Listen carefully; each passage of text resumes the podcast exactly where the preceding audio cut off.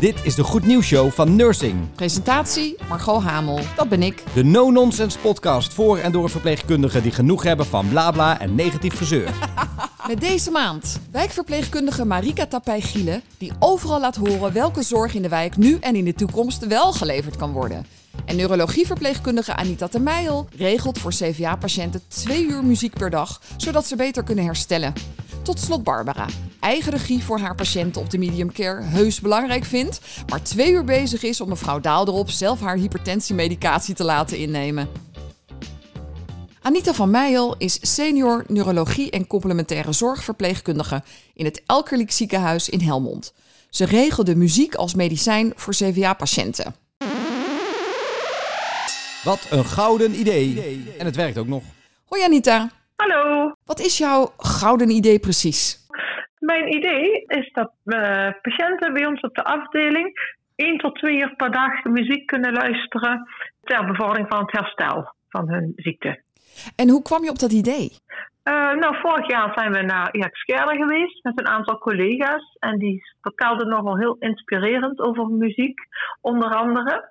En uh, ik heb een kwaliteitsverbeteropdracht uh, geschreven vanwege mijn opleiding complementaire zorg. En het idee was om met muziek me verder in te gaan verdiepen. Dus zo is dat tot stand gekomen. Hey, en die Erik Scherder, wat zei hij dan over muziek? Wat, wat, wat is de goede invloed daarvan? Nou, dat het hele brein eigenlijk geprikkeld wordt als je muziek luistert. Het komt in alle uithoeken van je brein terecht. Vooral muziek die je lief, uh, leuk vindt, lievelingsmuziek bedoel ik dan. Uh, ja. Hey, en je bent toen uh, met dat kwaliteitsverbeterproject aan de slag gegaan.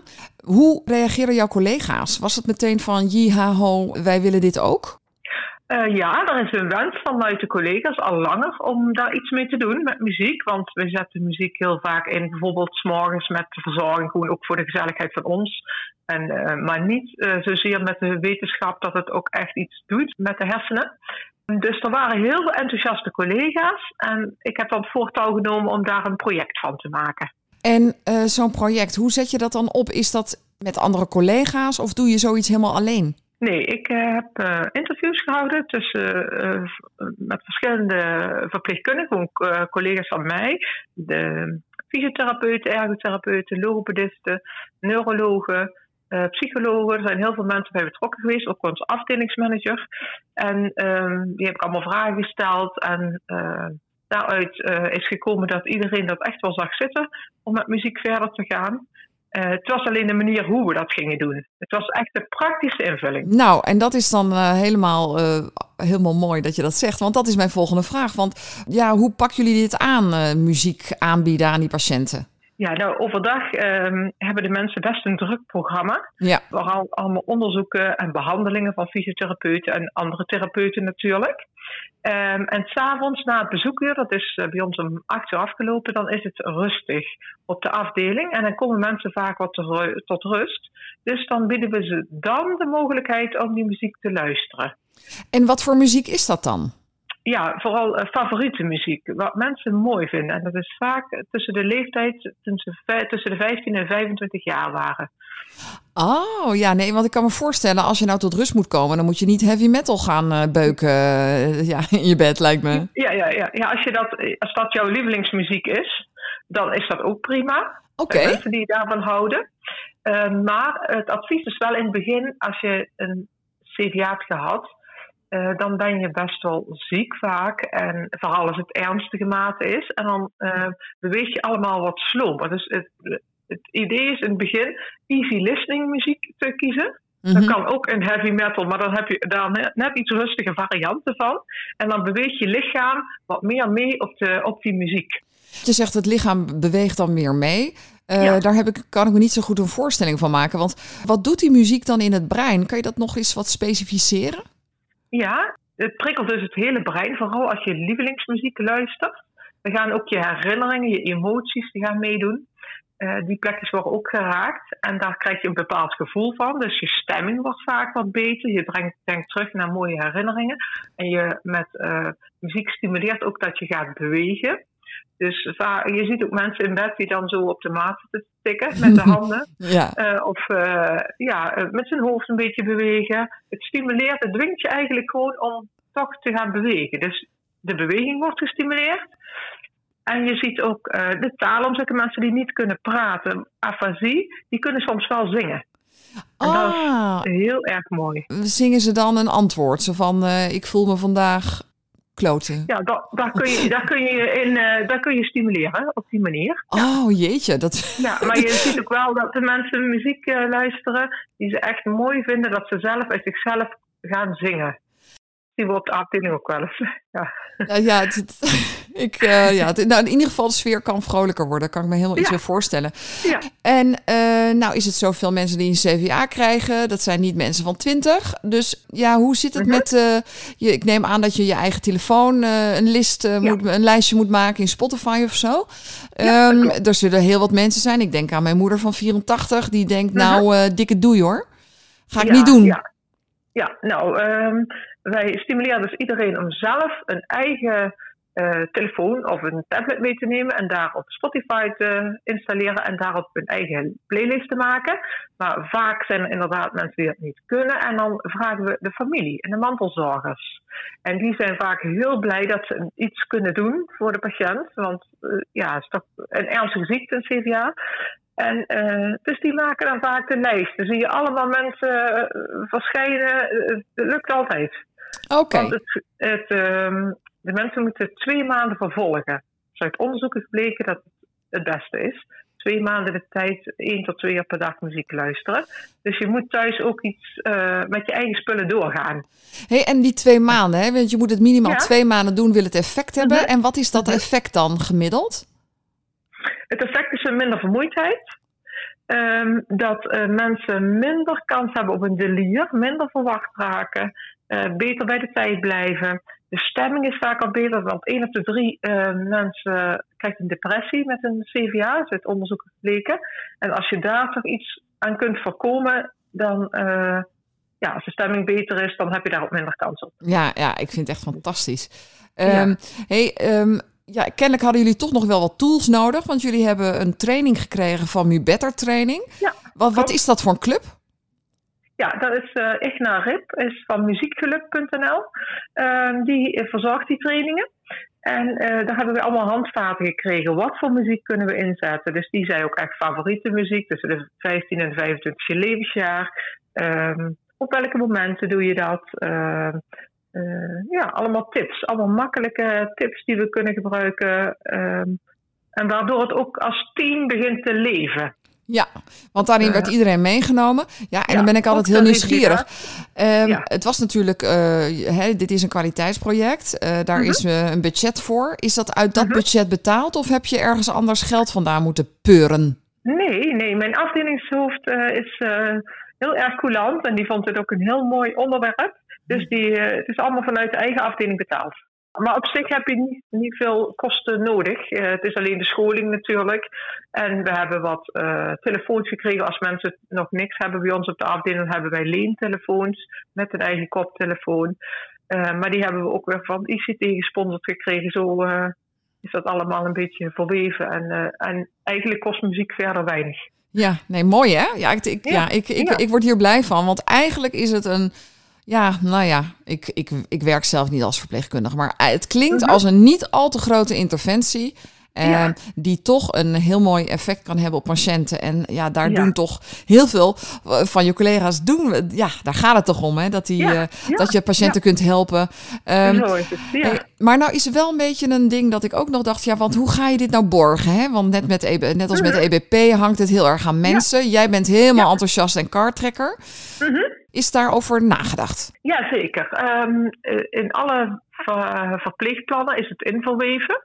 Dus we krijgen al een uh, HIX hebben wij als uh, rapportagesysteem, krijgen we een pop-up van uh, muziektherapie al bijvoorbeeld al bij de familie al aangekaart. Hè? Bij de eerste of de tweede dag doen we dat, bij de anamnese. Ja.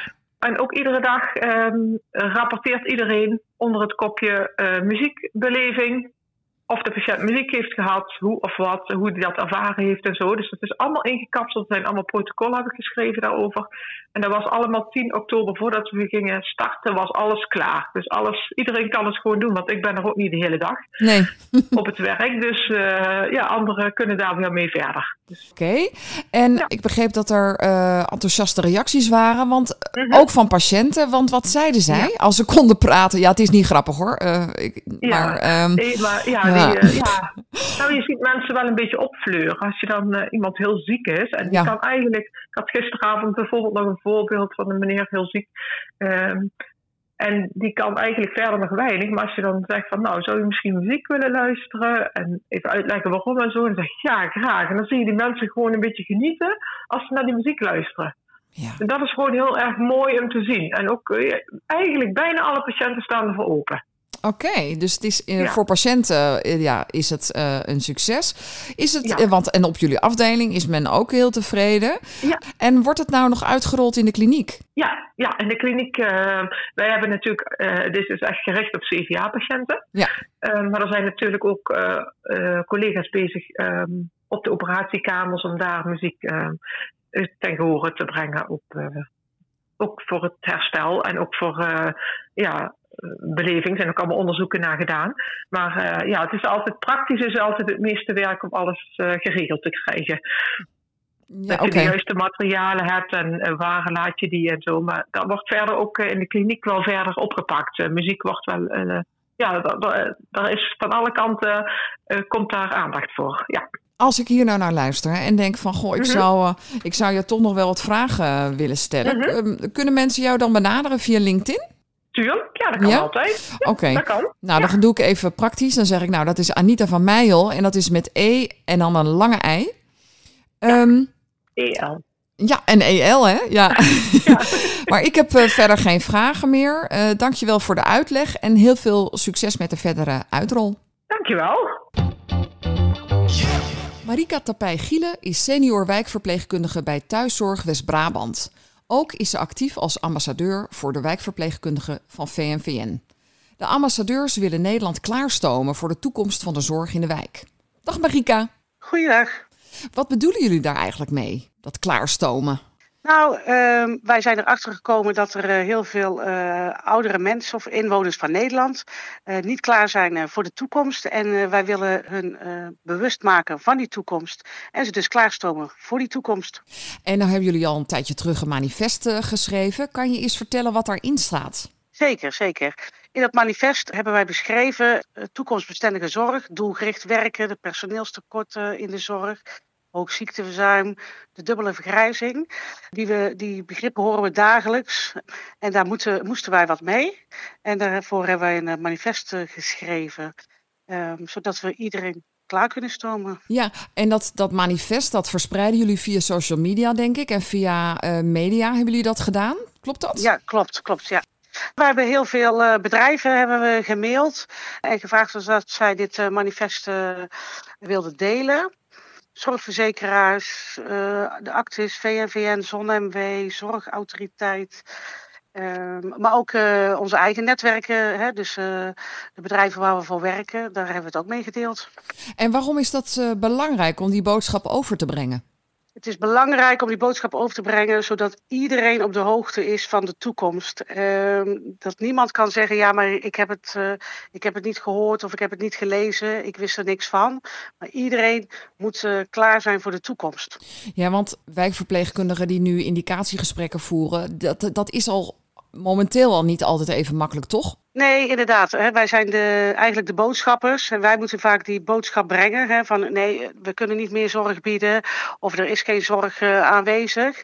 Eh, terwijl wij vinden dat eh, iedereen moet zijn verantwoordingen pakken. Dus alle inwoners van Nederland. Ehm, maar ook de regering bijvoorbeeld moet die verantwoording nemen. Ja, en wat verwacht je dan van de regering? Dat zij toch eh, door middels van een, bijvoorbeeld een, eh, een reclamespot of, of een bewustzijnspot, zo moet ik het eigenlijk eh, meer noemen, de mensen, de inwoners van Nederland bewust maken van de toekomst. Ja, een soort sierencampagne, denk ik dan aan. Ja, klopt, ja, klopt, zoiets. Ja. Hey, en nou hebben jullie dat allemaal rondgestuurd. Wat waren de reacties? Nou, we hebben eigenlijk heel weinig reacties gekregen. Mhm. Van de zorgverzekeraars. Uh, sowieso heel weinig tot geen reacties gekregen.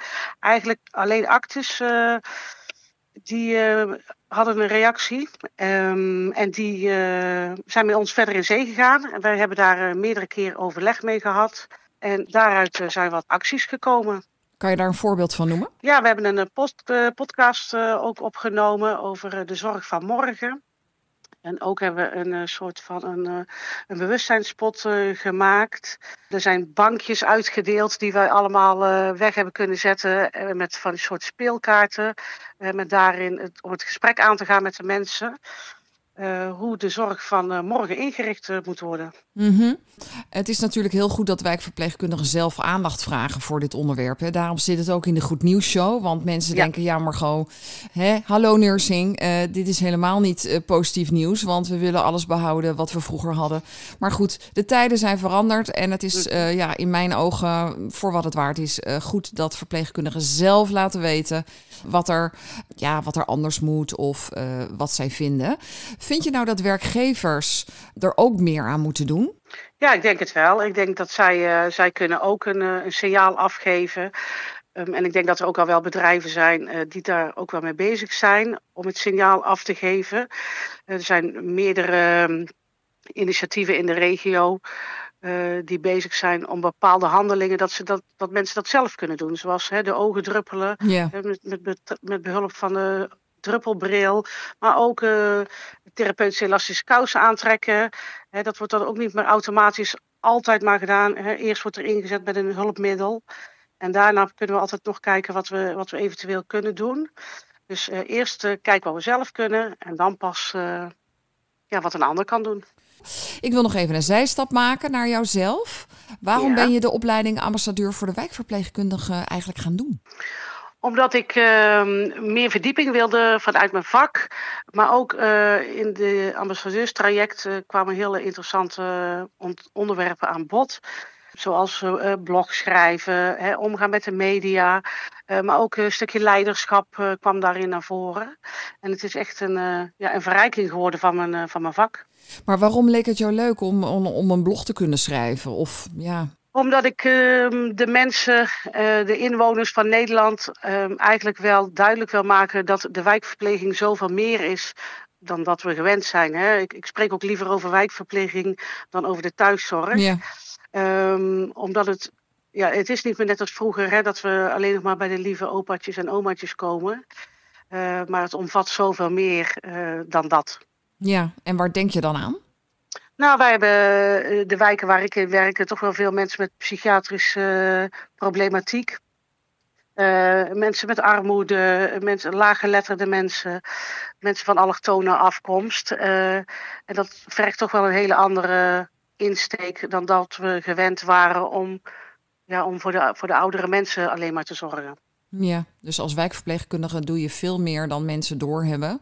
En ja, uh, dat wil je eigenlijk uitdragen vanuit een soort ja. beroepstrots. Ook dat, zeker, zeker.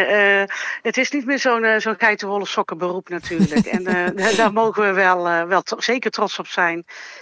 Nou ja, er, dit is ook wel technischer geworden, denk ik, in de loop van de tijd. Ik weet niet hoe lang je al werkt als verpleegkundige in de wijk, slash nu wijkverpleegkundige.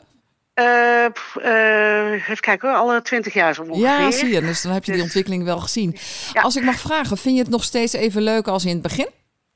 Uh, zeker, zeker. Het is alleen anders geworden. Hè. Vroeger liet ik ook nog wel eens bij mensen het hondje uit en pakte ik de krant ja. gelijk mee en dekte ik het bed gelijk op. Tegenwoordig is het natuurlijk is het echt wel, ja, toch wel meer taakgericht. Um, maar het is nog steeds leuk om overal thuis te komen, achter die voordeur te kijken, hoe het nou is met mensen en, en waar het nou eigenlijk allemaal precies om gaat. Ja, en wat je denk ik ook laat zien is dat als je wil, kun je ook uh, breder kijken dan alleen uh, de route of je team of uh, weet je wat dat soort dingen. Dus als je, er, er zijn mogelijkheden om je te blijven ontwikkelen, denk ik. Zeker, zeker. Er zijn ontwikkelingen genoeg. En als je zelf maar wil, dan hoef je zeker niet stil te blijven staan. Raad je het nou aan om andere, ja, als, als mensen dit horen, dat ambassadeurschap, uh, ja, zeg je van doen? Zeker doen, zeker doen. Als je, als je zelf verdieping wil uh, in en uit je vak, maar ook dat je andere mensen leert kennen uit heel Nederland. Uh, die, eh, die ook helemaal eh, gek zijn eh, van de wijkverpleging, moet je het zeker doen. Want om met een steltje vakidioten bij elkaar te komen is gewoon heel, heel prettig. Ja, het is inspirerend, kan ik me voorstellen. Zijn er nou nog andere plannen? Je- nou, dat manifest is er al even. Is er iets wat er nog op de rol staat om aandacht te vragen voor de wijkverpleging? Ja, ik weet dat er gewoon, sommigen van ons zijn bezig ook om in de Tweede Kamer hè, toch wel wat meer eh, zeggenschap eh, te gaan krijgen. Dus we hebben toch wel regelmatig eh, gesprekken met, ook met Kamerleden. Oh, Maar ook met, ja, ook, ja, dat gebeurt ook. ja, leuk. Ja, heel leuk, ja, heel leuk. Ook dat gebeurt in je ambassadeurstraject. Hè. Je gaat ook naar de Tweede Kamer en dan heb je ook een gesprek met een Kamerlid. Dus dat is wel heel, heel interessant. Ja, En zo breid je eigenlijk je netwerk uit. En kun je gewoon mensen eh, bevragen of dat ze meelopen of meekijken. Of dat je dan het gesprek aan kan gaan. Ehm, dus daar zijn we sowieso wel mee bezig. Mhm. Ehm, en dat is ook wel heel, eh, heel inspirerend. Nou, ik vind het heel positief. Is het Ehm, ook? Ja, als mensen nou informatie willen over eh, dat ambassadeurschap voor de wijkverpleegkundigen, dan moeten ze gewoon eventjes eh, op de site van vvn.nl kijken. Als mensen nou eh, iets aan jou zou willen vragen, mogen ze jou dan benaderen via LinkedIn? Zeker. Iedereen mag mij altijd eh, benaderen via LinkedIn. En eh, samen met de andere ambassadeurs eh, zijn wij altijd bereid eh, om uitleg te komen geven van ons manifest. Oké, ik ga nog even je naam spellen, want dat is Ja. wel een eh, bijzondere natuurlijk. Dat is Marika, M-A-R-I-K-A. En dan Tapij met dubbel P en een lange I. En daarachteraan ook nog Gielen, G-I-E-L-E-N. Ik dank je heel erg hartelijk en wens je heel veel succes met alles wat je nog gaat doen. Nou, dankjewel eh voor het eh, praatje. Wil je ook meedoen met de Goed Nieuws Show? Mail dan naar nursing.bsl.nl. En doe het vooral, want het gaat om jullie verhalen en ervaringen. Tot slot hebben we dan nog Bar, die haar column voorleest. Bye! Mevrouw Daalderop is een oud huisarts en al jaren met pensioen. Nu ligt ze in het ziekenhuis ter observatie na een aantal TIA's met spraakstoornissen en aardvalsverschijnselen. Daarnaast heeft ze een te hoge bloeddruk, die wij nu proberen te verlagen met medicatie. Tijdens de overdracht krijg ik de opdracht om de bloeddruk goed te monitoren, voor, tijdens en een uur na inname van de medicatie. Met een medicijnbekertje pillen loop ik de kamer van mevrouw binnen. Na onze kennismaking meet ik de bloeddruk, pak een glas water en wil het medicijnbekertje aangeven. Oh, zet daar maar neer hoor, ik neem ze zo wel in, zegt ze. Ik maak mijn medicijnronde af en besluit toch even terug te gaan. Het bed is leeg en het medicijnbekertje staat onaangeroerd op het nachtkastje. Mevrouw Daalderop komt met haar rollator vanuit de badkamer de kamer in. Ik kwam even kijken of u die medicijnen al had ingenomen, zeg ik. Met een ja ja, dat ga ik zo meteen doen, schuifelt mevrouw langs mij heen. Als ik een uur later het etensblad bij mevrouw wil neerzetten, staan de pillen er nog steeds. Inwendig zucht ik. Wederom vraag ik haar ze in te nemen. Ik leg uit dat het de antihypertensiva betreft en dat het belangrijk is dat mevrouw ze op regelmatige tijden inneemt, zodat we haar bloeddruk en de werking van de medicatie beter kunnen observeren. Eerst eten. Ik wil geen pillen op mijn lege maag, zegt mevrouw. Ik spreek met haar af dat ze na het eten de medicijnen in zal nemen en dat ik over een uurtje terugkom voor de bloeddrukmeting. Mevrouw knikt kort. Niet geheel overtuigd loop ik de kamer af en stort me weer op andere werkzaamheden. Patiënten die hun medicatie niet innemen plaatsen ons voor een dilemma. Want patiënten moeten hun eigen regie behouden. Je kunt mensen niet verplichten pillen te slikken en je kunt er ook moeilijk als een politieagent naast blijven staan. Uiteindelijk is het de verantwoordelijkheid van de patiënt zelf, toch?